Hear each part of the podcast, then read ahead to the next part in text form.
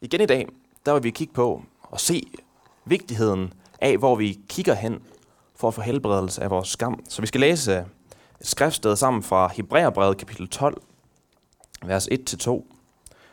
Og det er primært vers 2, vi kommer til at kigge på. Og der står sådan her. Så lad os, så lad da os, også os, som har så stor en sky af vidner omkring os. Frigør os for enhver byrde og for synden, som så let omklamrer os. Og holde ud i det løb, der ligger foran os. I det vi ser hen til Jesus, troens banebryder og fuldender, som for den glædes skyld, der ventede ham, udholdt korset, uden at indse det skam, og nu sidder på højre side af Guds trone.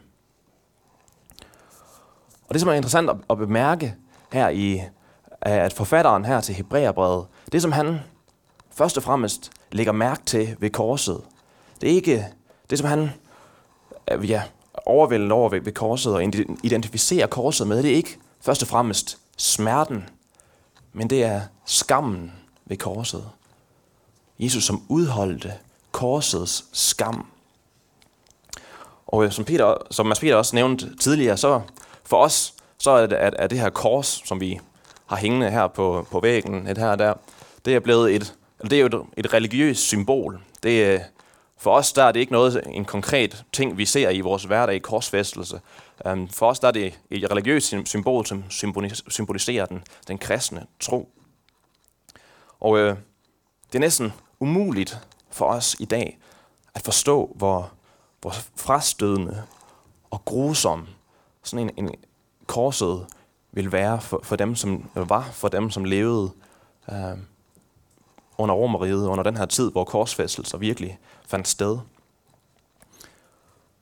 For de mennesker, ja, som levede i det, i det første århundrede i Romeriet, som, som Jesus gjorde, som apostlene gjorde, den tidlige kirke gjorde, der var begrebet korset, et kors, et korsfæstelse. Det var, det var det mest vulgære og skamfulde ord, man kunne udtale. Det var ikke noget, det var et ord, som man i anstændige forsamlinger, man, man udtalte slet ikke det her ord, fordi at den, den var, ordet var associeret med sådan en skam, sådan en vulgaritet, sådan en grusomhed, at ja, det var vulgært at nævne det her ord i, i finere selskaber. Og korsfæstelse, det var udover at være en af de mest smertefulde måder at dø på. Det var et, ja, en torturinstrument, som, var, som har en lang, lang historie, som, som romerne også eksperimenterede med og gjorde brug af og ud, videre, videreudviklet på. Og øh, de havde, den var designet til at være så ydmygende som overhovedet muligt for det her offer, som blev hængt op på det her kors for at dø. Man fik revet alt sit tøj af, man hang på det her kors nøgen. Man blev bare udstillet over for alle, som så på en. Man hang midt i sin dybe smerte og lidelse, hang man udstillet foran alle mennesker. Og øh, det, at man hang i den her position, i, sådan en, i den smerte, gjorde, at noget af det første, som skete rent fysiologisk, var, at man, øh, ja, man lå vandet gå, man afførte, Øh, man hænger nøgen på det her kors, og folk ser en i ens dybeste skam, kæmpe for livet, kæmpe for at holde sig selv i live og trække vejret. Øh, absolut skamfuldt. Og korset blev ofte placeret, ligesom Jesu kors var, placeret den tæt på en af hovedvejene, så at så mange mennesker som muligt kunne komme forbi og se ens ydmygelse, ydmygende kamp for at holde sig i live. Og jødernes øjne, der var, som Jesus var jo jøde og var vokset op i det jødiske samfund, der var korsfæstelse, havde endnu flere skamfulde associationer. Um, fordi enhver, som hang på et kors, en enhver, som hang på et træ, blev set som værende under Guds forbandelse. Jeg står stadig i Moseloven, at den, der er hængt op på et træ, er en Guds forbandelse. Så alle disse mennesker, som har set Jesus hænge på det her kors, øh, må have, have tænkt, at ham her Jesus må have gjort sådan nogle forfærdelige ting i hans liv. Han må have gjort sig sådan til had for Gud, at han er under Guds forbandelse. Øhm, tænk, at Gud ville have ham, hvis Gud vil ydmyge ham, det her menneske på den her måde, må han have gjort nogle helt forfærdelige ting. Og øh, han var, korset var endda uden for byen. Det var ude der, hvor ja, skidtet hørte til, altså uden for, for samfundet. Det var, han blev, Jesus blev korsfæstet øh, af hedningene, øh, altså af ikke-jøder, af, af dem, som var urene i jødernes øjne. Og vi har slet ikke, ja, vi har slet ikke tid til at gennemgå det, men hvis man læser beretningerne omkring, der leder op til Jesu korsfæstelse, ser vi, hvordan at det hele er gennemsyret af skam. Ser, hvordan han er, Jesus bliver forrådt af en af sine nærmeste. At han blev efterladt af alle sine tætteste venner i nødens stund. Vi ser, at, hvordan at under hans arrest, hans øh, uretfærdige øh, anklage og arrest, at han bliver slået i ansigtet. Han bliver spyttet på i ansigtet. Han bliver gentagende gange hånet, både af hans eget folk, jøderne. Hans egne religiøse ledere hånede ham. Men også hedningene og de romerske soldater hånede ham, gjorde grin af ham, gjorde nar af ham. Og til sidst, inden han bliver sendt til piskning, bliver han fravalgt frem for en morder.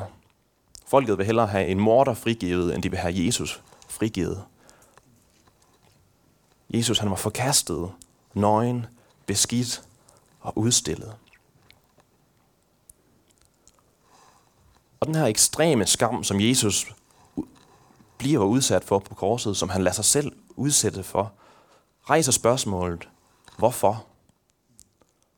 Hvorfor vil Jesus lade sig selv udstille og gjort til skamme i, så på, i sådan en ekstrem grad? En af de steder, hvor, hvor årsagen til Jesu lidelse og skam bliver gjort mest tydelig er i en af de gamle testamentets profeters bøger, Esajas, øh, som profeterede mange år før Jesus blev født, som profeterede om den kommende Messias. Øh, den Messias, som, som, jøder, som hans disciple opdagede, øh, Jesus var.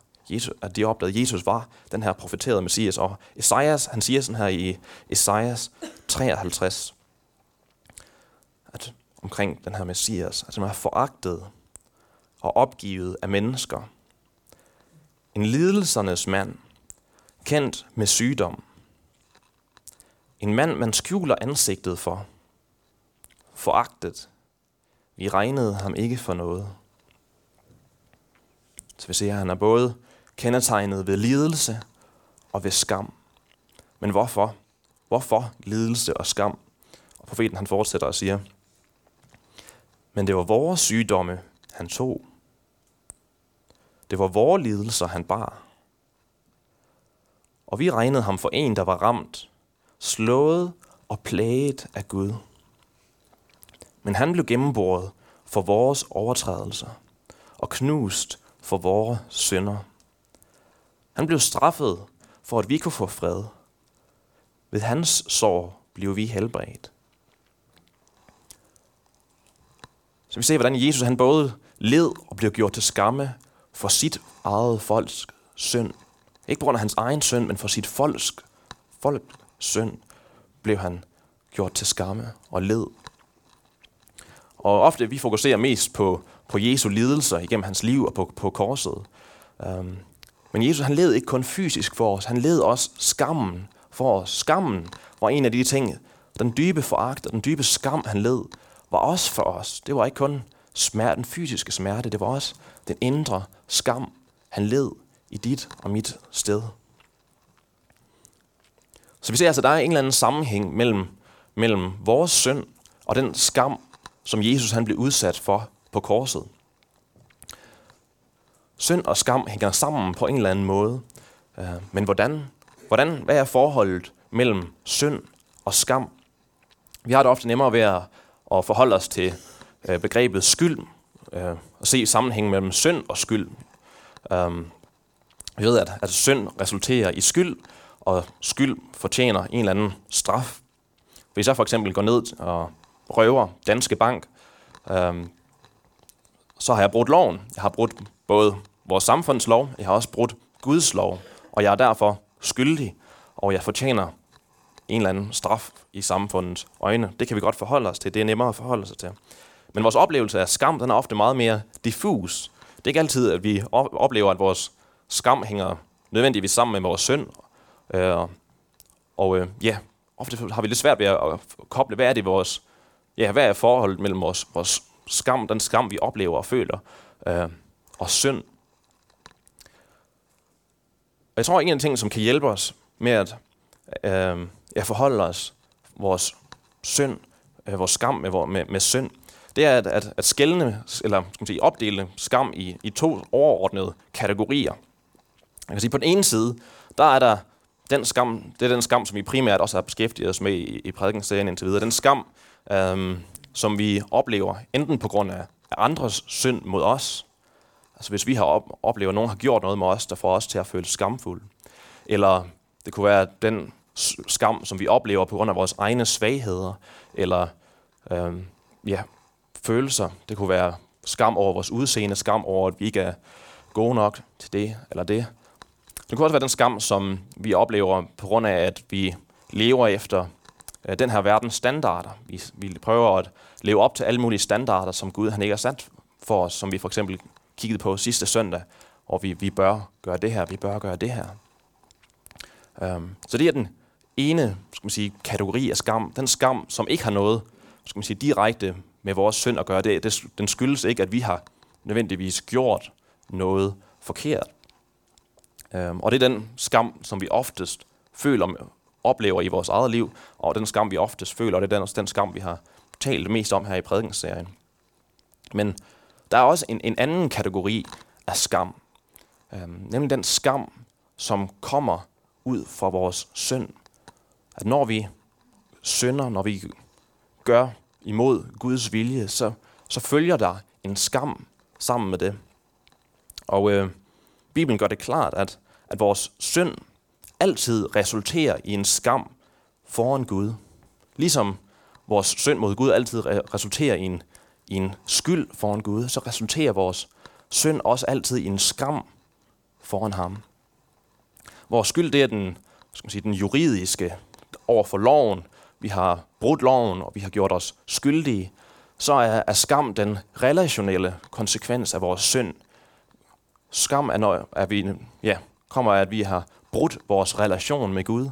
Uh, vi er blevet adskilt fra ham. Vi har vandæret ham.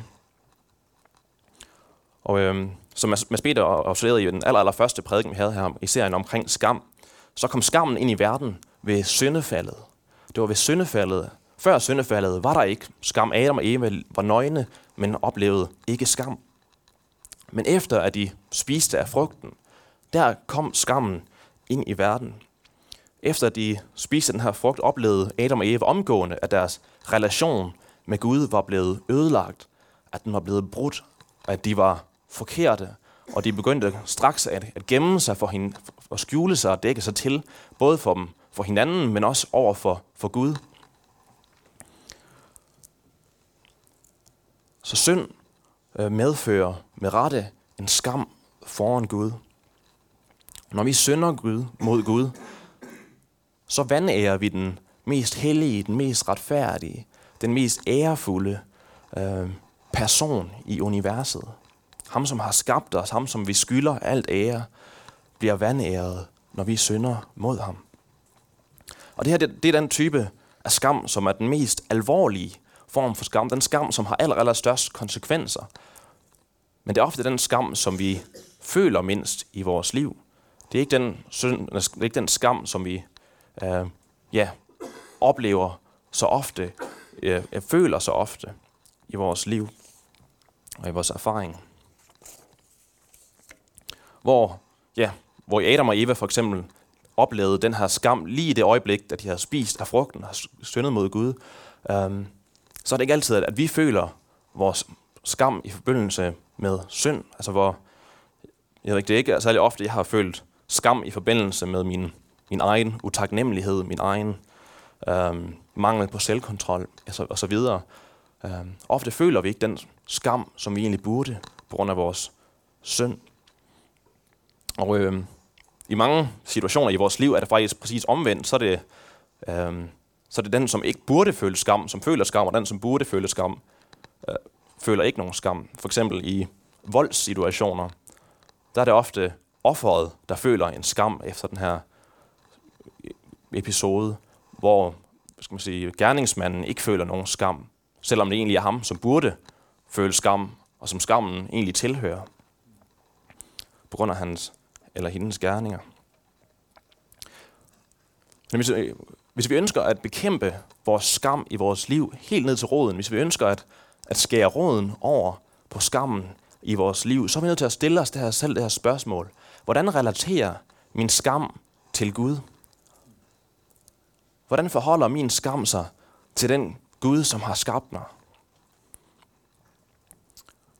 Og dernæst, så er vi nødt til at stille os selv det her spørgsmål. Hvordan relaterer min skam til korset? Hvad er forholdet mellem min skam og Jesu skam på det kors? Og det bringer os tilbage til, til korset igen, hvor vi startede. Korsets skam. Jesu skam på grund af vores synd. Fordi på den ene side, der viser korset os dybden af den skam, som vi fortjener, og som tilhører os på grund af vores synd. Ikke bare skam på et menneskeligt plan over for, for andre mennesker, men den skam foran Gud, som, vi, ja, som skyldes vores synd. Og det er den skam, som Jesus han tog på sig selv på det kors. Den skam, som Jesus led, var den skam, som vi fortjener på grund af vores synd, på grund af vores syndige tanker, handlinger og ord. Vi ser, hvordan Jesus han blev afskåret for faderen. Faderen, Gud i himlen, vendte sit ansigt bort fra ham, midt i, hans, i den ekstreme skam, som han oplevede på korset. Og Jesus han råbte, råber ud til sin, til sin Gud, til sin fader, min Gud, min Gud, hvorfor har du forladt mig? Jesus oplevede den, den dybeste skam, noget menneske kunne opleve. Og det var vores skam, han oplevede. Det var vores skam, han tog på sig selv i det øjeblik. På grund af vores synd har vi, har vi vandæret Gud i både vores ord og vores tanker og handling. Vi har gjort os fortjent til en evig skam. Men som Jesus, den skam, som Jesus led på det kors. På korset der led Jesus den skam, som vi fortjener på vores, øh, i vores sted. Men for det andet, så ser vi også, når vi ser på korset, ser vi også, at Jesus han forblev ikke i skammen. Vi ser, når vi fremstiller kors i dag, det er et tomt kors, vi har. Gud han gav Jesus den ultimative oprejsning, den ultimative ære ved at oprejse ham fra de døde og ved at oprejse ham til Guds højre hånd. Og det betyder, at når vi bliver sat i forbindelse med Jesus i, i tro, når vi tager imod ham i tro og sætter vores håb til ham, så sker der et bytte. Der sker et bytte mellem hans ære og vores skam. Han tager vores skam på sig selv, og hans perfekte og herlige ære bliver tildelt os og bliver vores i troen på ham. Al den ære, øh, som tilhører Jesus i kraft af hans person, øh, i det, at han er både Gud og skaber, den ære, som er hans i kraft af hans perfekte liv, som han levede her på jorden, den ære, som tilhører ham i kraft af, at han har levet i perfekt lydighed mod faderen alle sine dage, den ære er nu vores, når vi er, i det, at vi er forenet med ham i tro. Og al den skam, som tilhører os på grund af vores, vores synd, på grund af vores på grund af, at vi har vandæret Gud med vores ord og vores tanker og handlinger, den urenhed og forkastelighed, som er kommet over os på grund af vores synd, den tilhører Jesus, den har taget han på sig selv. Det store bytte øh, sker i det, at vi tager imod Jesus i tro. Vi får ære, han får skam. Så det er det paradoxale ved korset. det er, at det på samme tid fortæller os, at vi er mere skamfulde, end vi nogensinde kunne have troet omkring os selv. Men på den anden side fortæller os også, at Gud han har taget vores skam på sig selv og givet os den største ære, vi nogensinde kunne have forestillet os. Og når vi tager det her til os, når vi forbinder os til Jesus i tro, i hans skamfulde død og ærefulde opstandelse, der bliver vi også i stand til at foragte den her verdens skam. Den her skam, som vi oplever på mange punkter i vores liv.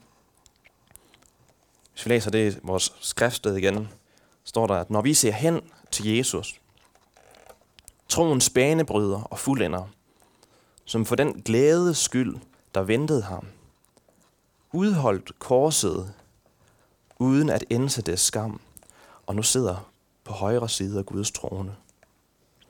Han udholdt korset uden at indse det skam. Den danske teolog og forfatter Leif Andersen, han øh, er, i det han reflekterer over den måde, som både Jesus og, og Paulus hvad hedder det, lever i forbindelse med skam, hvordan de relaterer til skammen, så siger, han siger sådan her, når man får øje på den skødselsløshed, hvormed Jesus og Paulus omgår skammen, skændslen og foragten, der virker det næsten ubegribeligt. Det kan vi vist roligt regne for et kulturhistorisk nybrud, der vil noget. Skammen er åbenbart til at bære, hvis kærligheden og efterfølgelsen er blevet vigtigere end egen ære. Så Jesus han mærkede korsets smerte og lidelse, han mærkede skammen. Men faktisk det her, men han indsede den ikke, står der i vores oversættelse her. Han indsede ikke korsets skam. Faktisk det her ord, som, som autoriserede oversættelse oversætter som indsæde, er faktisk endnu stærkere på originalsproget. På originalsproget så betyder det faktisk mere i retning af, at Jesus foragtede, eller ringeagtede, eller regnede for intet den her skam, som han oplevede. Så det var ikke, at han ikke at oplevede skam, at han ikke, at han ikke vidste, at den var der. Det var, at han, han regnede den ikke for noget. Han foragtede den, han ringeagtede den. Det var ikke, den var ubetydelig i hans øjne. Og hvad gjorde ham i stand til at gøre det? Skammen havde ingen værdi i Jesu øjne, sammenlignet med den glæde, han havde for øje. Glæden, der var forude.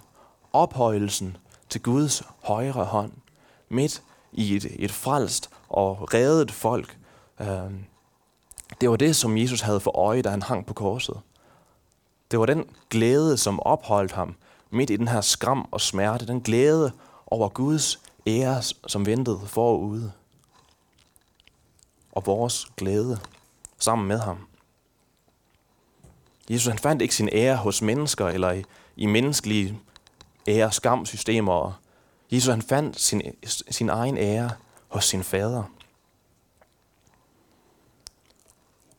På korset der blev Jesus behandlet som værdiløs. Han blev ydmyget og foragtet og blev gjort til skamme.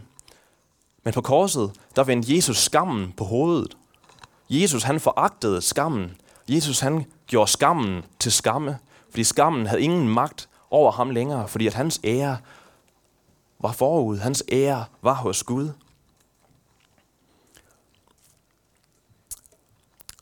Og til slut, hvordan bekæmper vi så den skam, som vi oplever ved hjælp af det her kors? Hvordan kan vi gå vores skam i møde ved korset? For det første så er vi nødt til at indse, at vores dybeste skam, den ægte skam, den skam, som virkelig betyder noget ind i, i evigheden, det er den skam, som eksisterer i vores relation med Gud. Gud. Den skam, som eksisterer i Guds øjne på grund af vores synd. Altså den skam, vi oplever på grund af alle vores egne svagheder, eller på grund af, hvad andre har gjort for os, den, den bider, den gør ondt, vi oplever den i vores egne liv, men den er ikke ultimativ. I Guds øjne, der er det ikke skamfuldt. Og når vi holder den op mod korset, den skam, som vi oplever på grund af alle de her ting, vi holder dem op mod korset, så ser vi, hvordan den skrumper og skrumper og skrumper, øh, og bliver mindre og mere og mere ubetydelig sammenlignet med den skam, som Jesus led på korset. Den skam på grund af vores synd. Men den bliver uigenkendeligt lille sammenlignet med korset.